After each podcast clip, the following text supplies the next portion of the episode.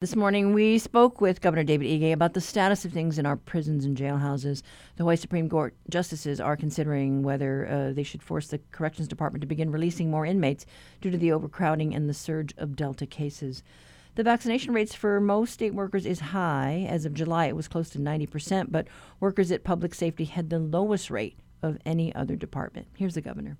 We had made public safety and the correctional facilities a priority from very, very early on during this pandemic. We do know that uh, those who live in those congregate facilities uh, are at risk, especially because they're confined and we have uh, too many people in those facilities. So it is improving. You know, I've uh, spoken with Director Max Otani and he is working very hard to encourage all of the inmates as well as the staff people to, to get vaccinated.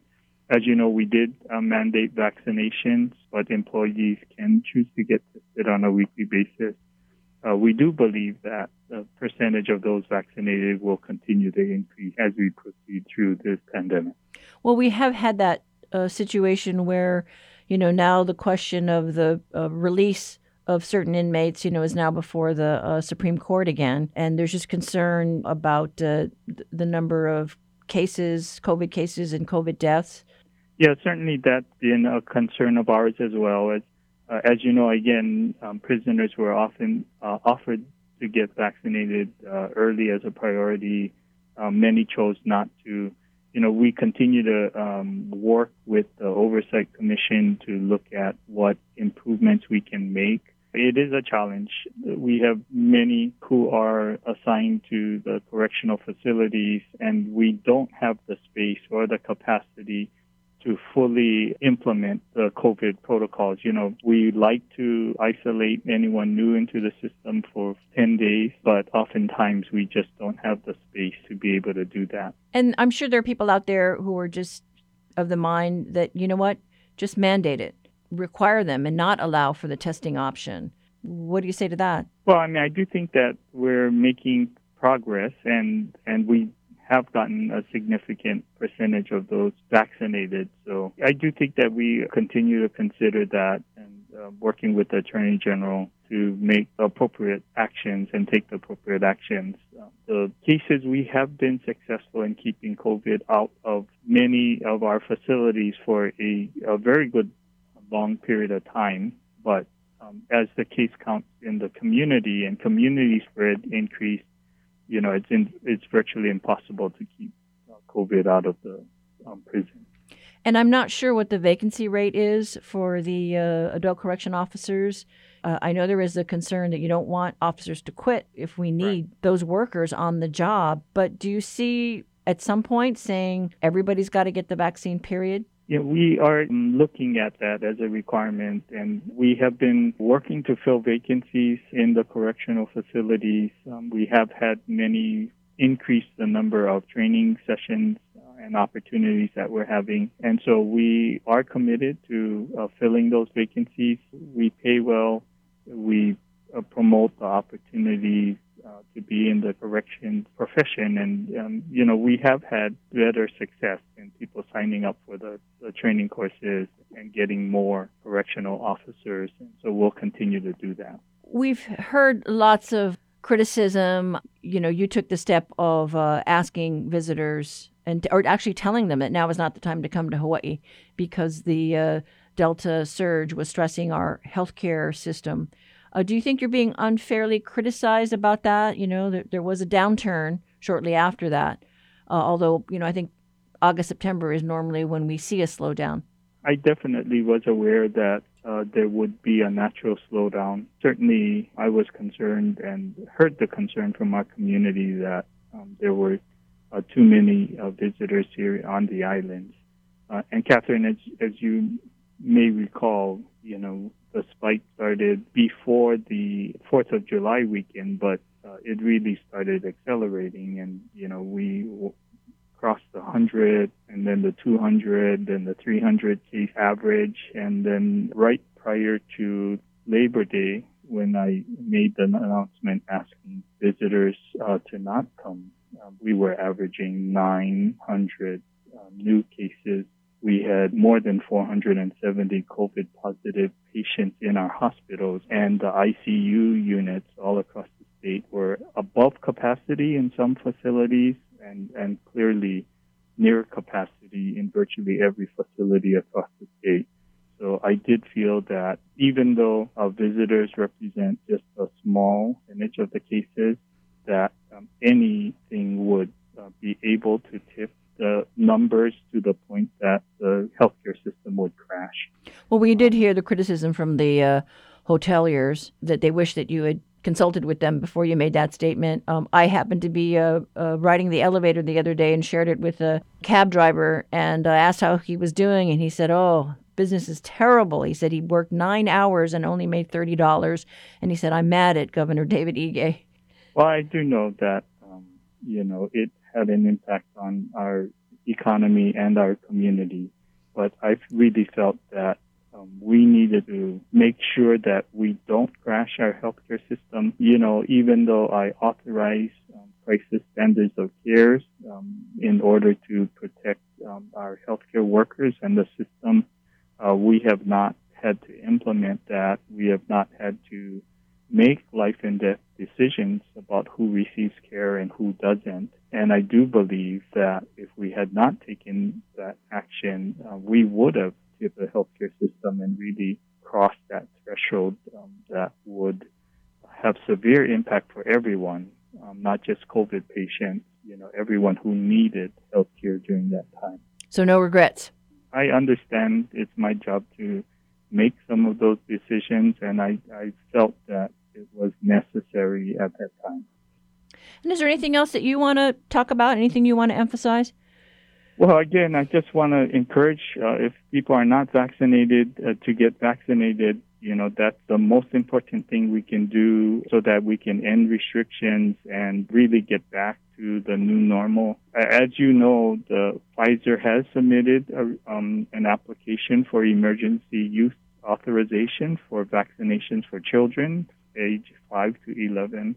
I really do think that it's an important part of what we're trying to do to fight COVID-19. We do expect that the federal government, the FDA, and the CDC will be reviewing that application in the next two to four weeks. And we do expect it to be approved. And that really will be a game changer. You know, it'll help us to continue to keep our schools open. I do know that many parents have asked about uh, vaccinating their children.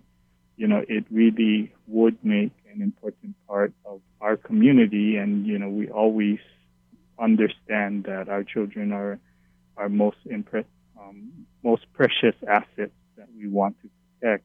That we would um, now have the option of um, vaccinating them, and that will make a huge difference in getting back to normal.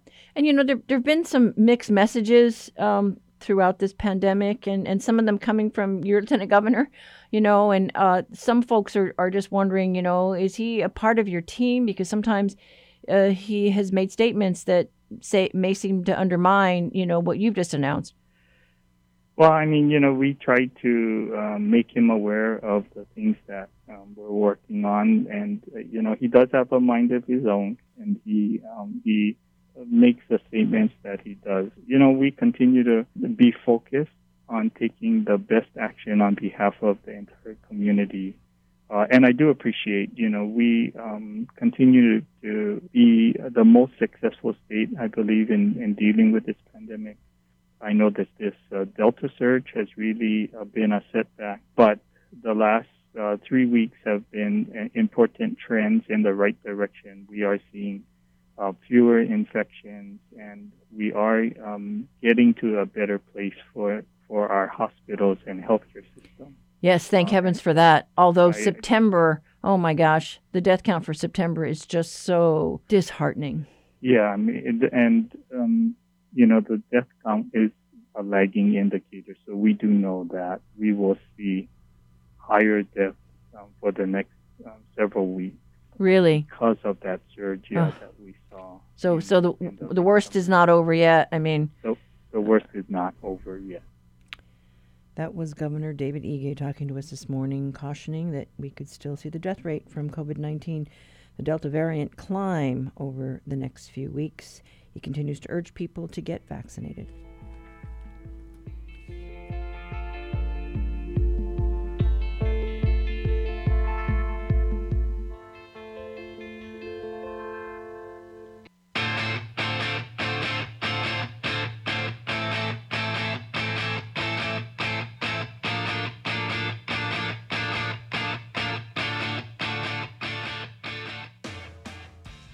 Support for Hawaii Public Radio comes from the Honolulu Board of Water Supply, working to protect and manage Oahu's drinking water resources for life. Seven ways to save water at boardofwatersupply.com. This is the conversation here on Hawaii Public Radio. You know, it has been a week since Kaiser Permanente set up a special clinic to provide monoclonal antibody treatments for COVID patients to prevent hospitalizations. The Maui Lani Clinic was set up as the high case counts in the ICU at Maui Medical Center were soaring and stressing our healthcare workers. So far, 16 people have taken advantage of the treatments. The Maui Lani Center has the ability to treat eight patients a day. We talked to Errol Buntuyan about the process. Regeneron is given to patients early on in the disease when the initial systems of symptoms are mild or moderate in order to prevent the need for critical care.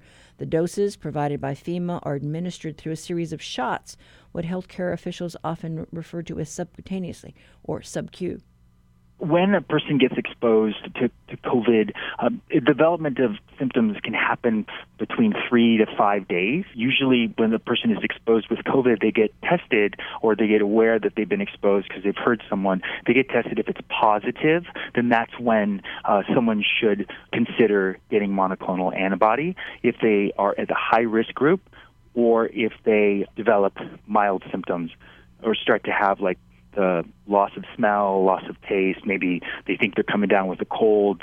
They know they're positive, and they've got risk factors. That it's pr- probably a really good idea to consider getting the monoclonal antibody treatment.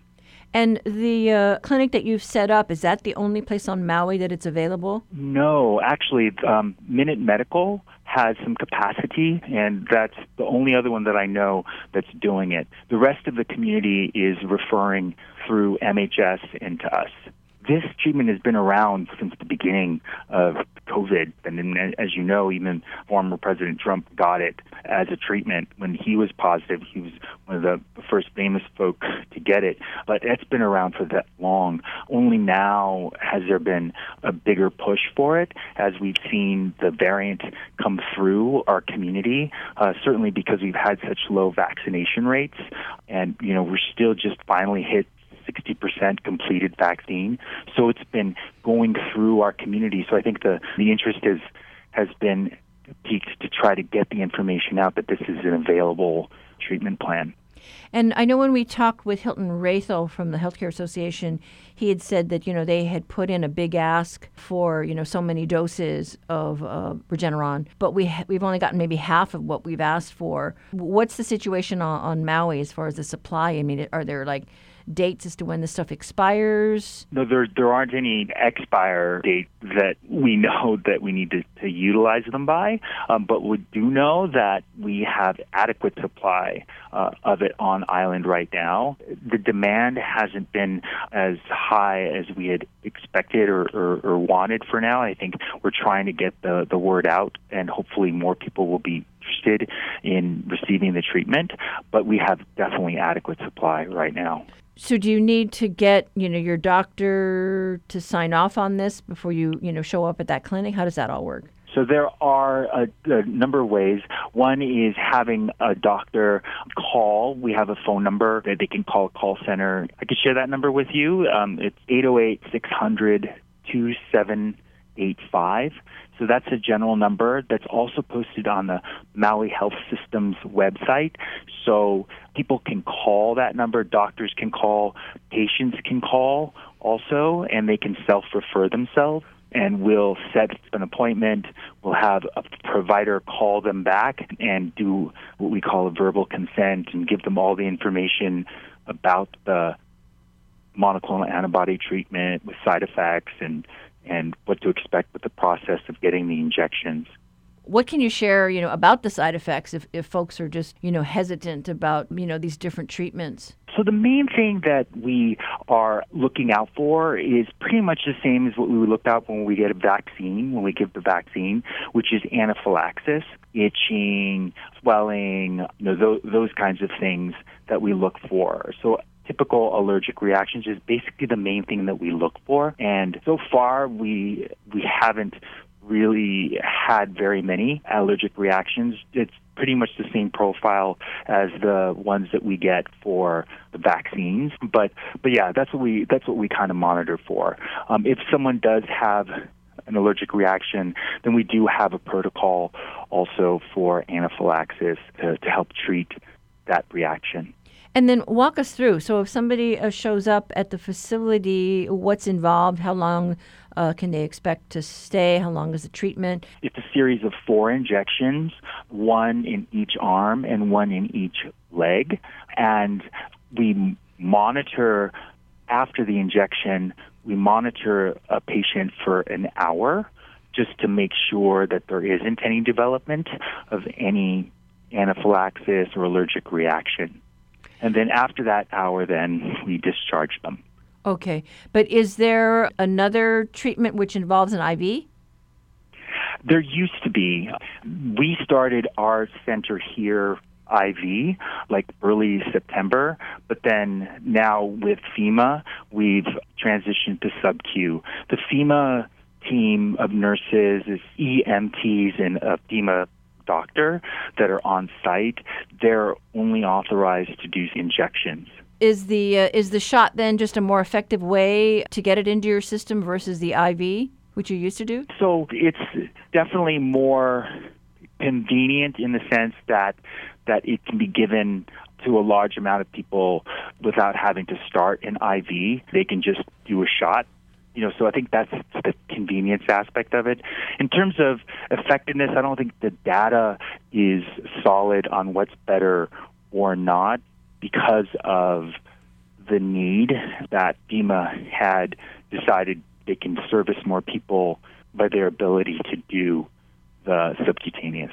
You know, this month of September, we've had so many deaths yes. due to COVID. And, you know, the whole point of this is to prevent people from having that severe reaction. So the sooner that they can either get some other uh, type of treatment to avoid ending ending up in the ICU, you know, the better.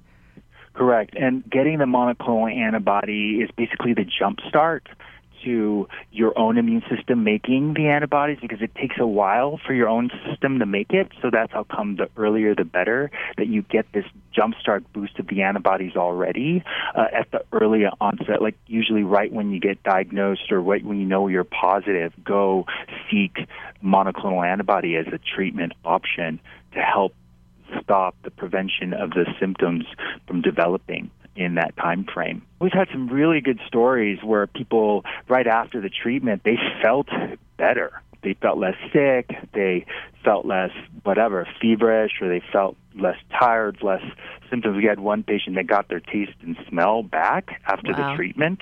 Um, so that was a really cool case that happened and earlier this month. For the for the folks that say who might have come down with COVID earlier and then maybe got a shot, but maybe there was another breakthrough. I mean, is there any kind of protocol as to who gets this type of treatment? What can you tell our listeners about that? High risk and eligible. Who's high risk and eligible for Regeneron? People with a body mass index greater than 25. And if you're age 12 to 17, anyone with a body mass index greater than the 85th percentile. So it's essentially if you're obese, you're eligible. Pregnancy is an eligibility, uh, chronic kidney disease, diabetes, anyone age 65 or older, anyone with cardiovascular disease or hypertension. So there's a lot of qualifiers for this, obviously. So it doesn't matter if you've had natural immunity, a prior infection, or if you've been vaccinated, but if you are in this risk group and you got infected and you are developing symptoms, you're at risk for going to the hospital, right? So you want to try to get it before you are sick enough to be admitted or ending up in the ER. That was Dr. Errol Buntuyan talking about the new antibody clinic that Kaiser just opened up at Maui Lani Center in the past week. The clinic is available Monday through Friday from 8 a.m. to 4 p.m., though that may expand depending on the demand.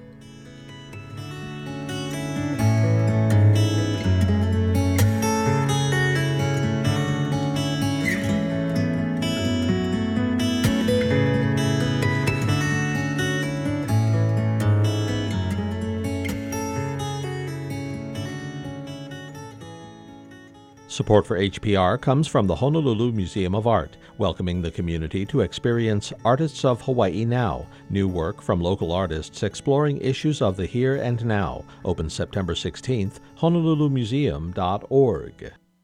Joining us for today's reality check is Honolulu Civil Beat reporter Christina Jedra. She has an update on the status of the short term rental bill that the Oahu Planning Commission was debating. Hi, Christina. Hi, Catherine. So yeah, this is uh, uh, this meeting yesterday. I mean, uh, there were a couple of days where they just had just extended testimony from the public. Yes, many hours uh, of testimony in prior meetings. Uh, yesterday, though, was the decision making day, and so they basically kicked the ball over to the City Council's court. So we should expect uh, several public hearings with the City Council, and the Planning Commission also recommended that more community outreach be done. So uh, we might see some discussion at the neighborhood board meeting uh, level as well. So this bill, uh, it didn't pass unanimously. No, it was six to one. Uh, the one commissioner that, that voted against just said that he wanted to see more community outreach. That, you know, he was um, on the commission two years ago when this issue was debated um, last, and you know that conversation went on for many months, um, kind of tweaking the bill. There were two competing bills at that time, and so many meetings. And so this um, recent iteration has only been going on a couple months. He said, you know, it really needs to be vetted and, and talked about more. Um, but ultimately, that will now happen at the, the council. So this bill, I mean, the the big change was that it was going to um, allow rentals to be booked, uh, short-term rentals, uh, not 30 days, but 180 days. So they would stretch out that period. And then it would also right. kind of uh, expand uh, some of the resort areas, you know, thinking Waikiki, Kuilima, Ko'olina, and Makaha. Uh, but the, the commission did something different yesterday.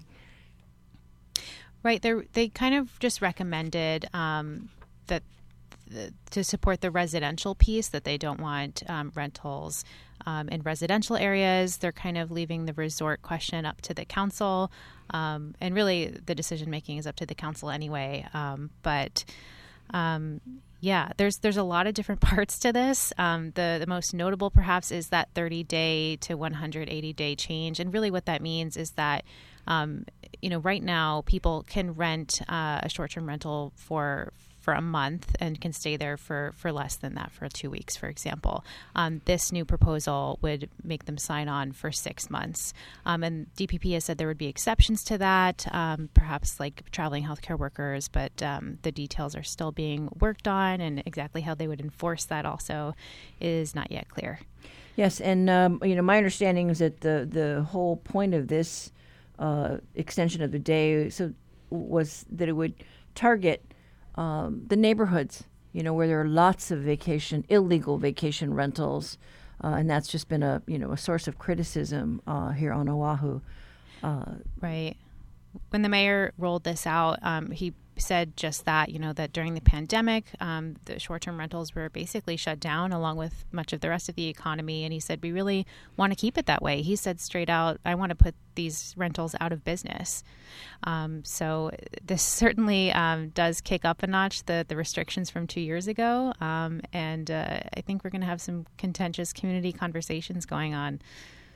Yeah, you know, uh, I know the the mayor did say that uh, his plan in advancing this bill uh, through the Planning Commission uh, and the council was that it would uh, it was kind of going in tandem with the proposal to raise the hotel room tax. Uh, and so it'll be interesting to see, you know, what this action by the Planning Commission does exactly uh, to that to that strategy.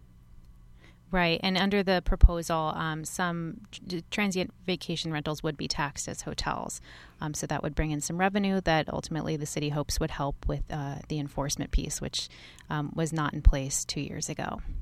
Yeah, um, well, I, I, know lots of uh, uh, associations in the Waikiki area and, and other areas were wondering how this was going to play out. So we'll, we'll, just have to watch to see what happens. But thanks so much, uh, Christina. Thanks, Catherine. That was Christina Jedra with today's reality check from Honolulu Civil Beat with the latest on the vacation rental bill now headed to the city Honolulu City Council for further review.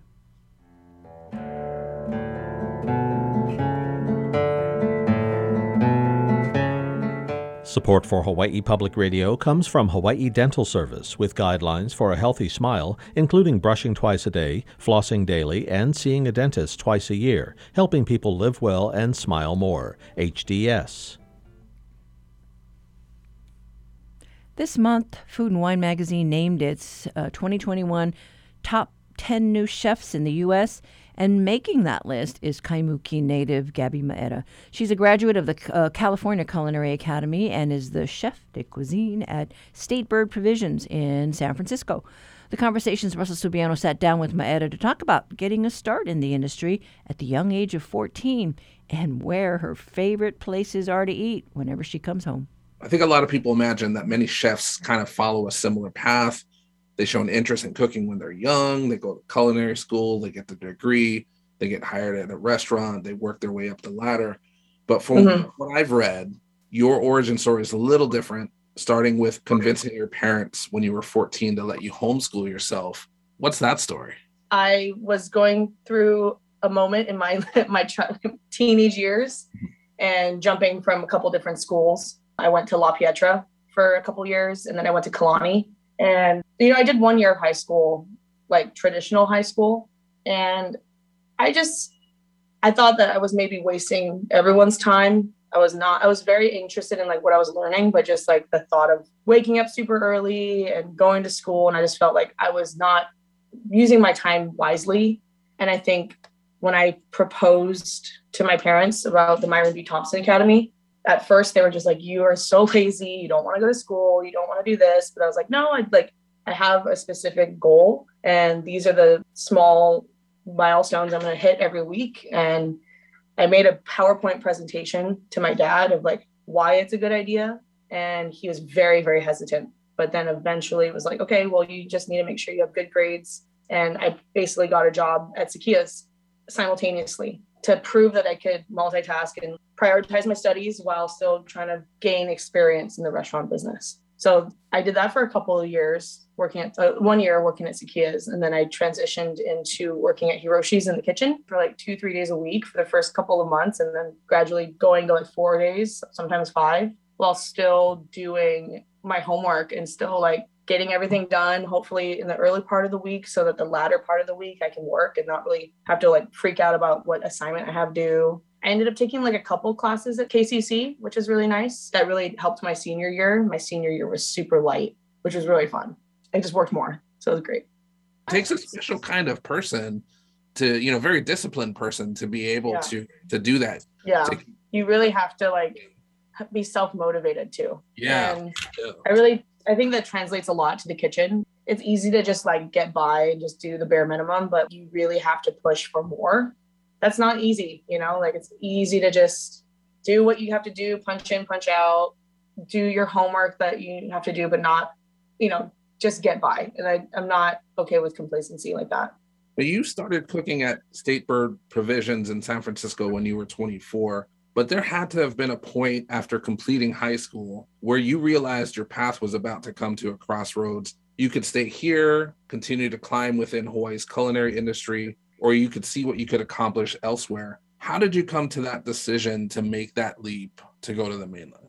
I made the decision pretty young. I was like 16 when I was like, I I'm gonna move to either San Francisco, New York, or LA. And I chose SF because it's just close to home. I like the weather a lot too. It's like always air conditioned weather. It's always 60 something degrees and it's just, it's great. So when I was at Hiroshi's, I made the choice to go to culinary school and apply for the culinary arts program at CCA. It was scary, but it was like a really great time for me to like really put myself out there, learn how to be on my own. You know, I was just it was just me. And I had a couple of roommates and it just kind of kept my path just kind of kept changing and evolving. I did my externship at Restaurant Gary Danko, and that is a restaurant by Ghirardelli Square. It is definitely an institution in San Francisco. It's been around since like 1999, and it's a very intense kitchen. And I loved it. Like I just enjoyed the standards. I enjoyed the systems. I enjoyed the respect that you gained as a cook throughout your time. I enjoyed all of the things that had to do with that type of restaurant. And it was all about discipline, all about, again, self motivation, all about making the right choice. And that for sure, like, instilled the best habits in me. So I spent five years in that kitchen and I, I just loved it as the next generation rises to the decision making levels across various industries, we're seeing some significant changes to how the workplace is structured, how it functions. What kind of changes are you seeing? I think there's a lot of changes right now, especially with the pandemic. The first one being, well, let's let's take a step back. Before the pandemic, I feel like State Bird was already part of a movement for kitchen culture. It was definitely the most respectful workplace environment I worked in. When I first started in 2014, it was like a very big change from my previous jobs in a sense of like just the way that kind of people talk to each other, or uh, honestly, the way that like Chef Stuart communicated with me, even when it was maybe not the best message. He made it just in a way where it was so respectful and like you had nothing but respect back, you know, and you weren't afraid to cook he led through that. He led through respect and not fear. And I think that that started kind of my own change. And when I started rising the ranks from cook to saucier to sous chef and then eventually to chef de cuisine, I felt it was part of my job and part of my duty to like continue that kind of way of leadership. So it, you really saw it when people would come in from restaurants that were a little more intense and like just different and they come here and they they're treated very differently and then you realize that they they stay longer. You know they're not here for a year they're there for three to five years and then they go through their own path and then they follow suit you know? And then they leave and then they kind of carry that with them and try to lead their own teams with that kind of sense of respect which is just fantastic. And now like looking back at it a lot more places are starting to lead that way it's not a yelling kitchen. And most restaurants aren't like that anymore either. There still has to be a sense of like, you know, nervous energy, which is really good, but it doesn't have to be crippling. That's number one.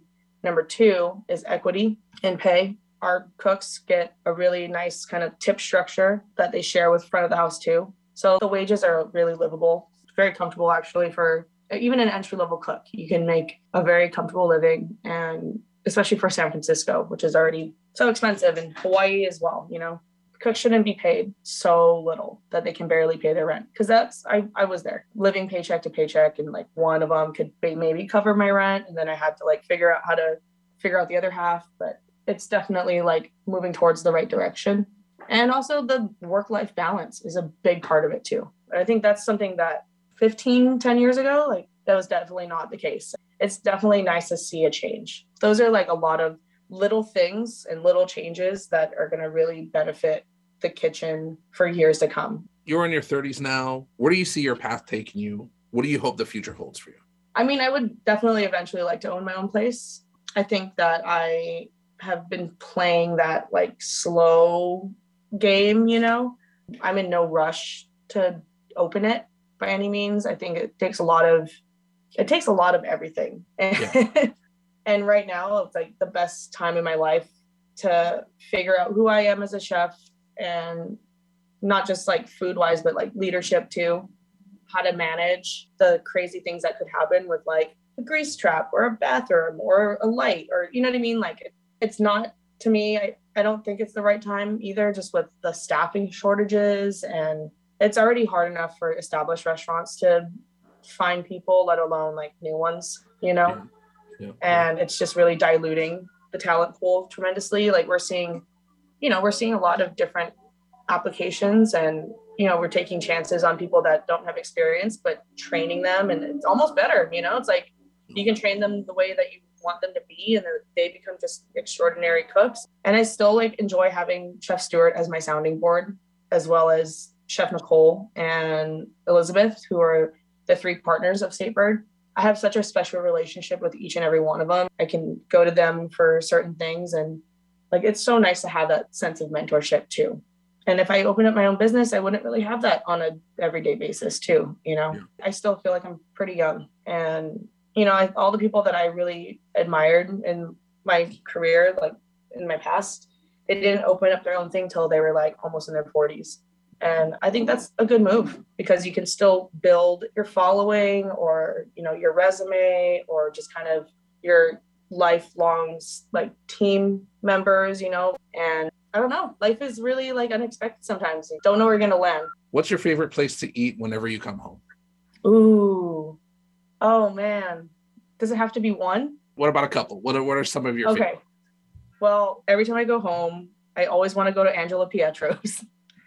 because I've been going there since I was like three and I get the same pasta every time and it still tastes the same. My grandmother used to work at Ono Hawaiian Foods. She was a waitress there for like 30 something years. I know it's closed now, but that was that was a spot that I had to go to. And other than that, oh my god. I just hit up all the the usual things like I go to Foodland and I get poke. Yeah. I go to Rainbow Drive-In and I get a plate lunch. I go to 7-Eleven and I get a spam musubi. It's like it hasn't really changed, but more for restaurants that are current now. Pig and the Lady. I worked with Andrew at Hiroshi's. I love Pig and the Lady, and I love anything from Ed Kenney. I like the Kaimuki restaurants. You know, it's where I grew up. Thanks so much for talking story with me, Gaby. Appreciate your time. Yeah, thank you. That was Chef Gaby Maeda talking with HPR's Russell Subiono. Maeda was recently named one of Food and Wine magazine's top new chefs in the U.S. And that's a wrap for us today. Tomorrow we hear about the warnings issued by Kauai authorities about fentanyl cases that are on the rise there.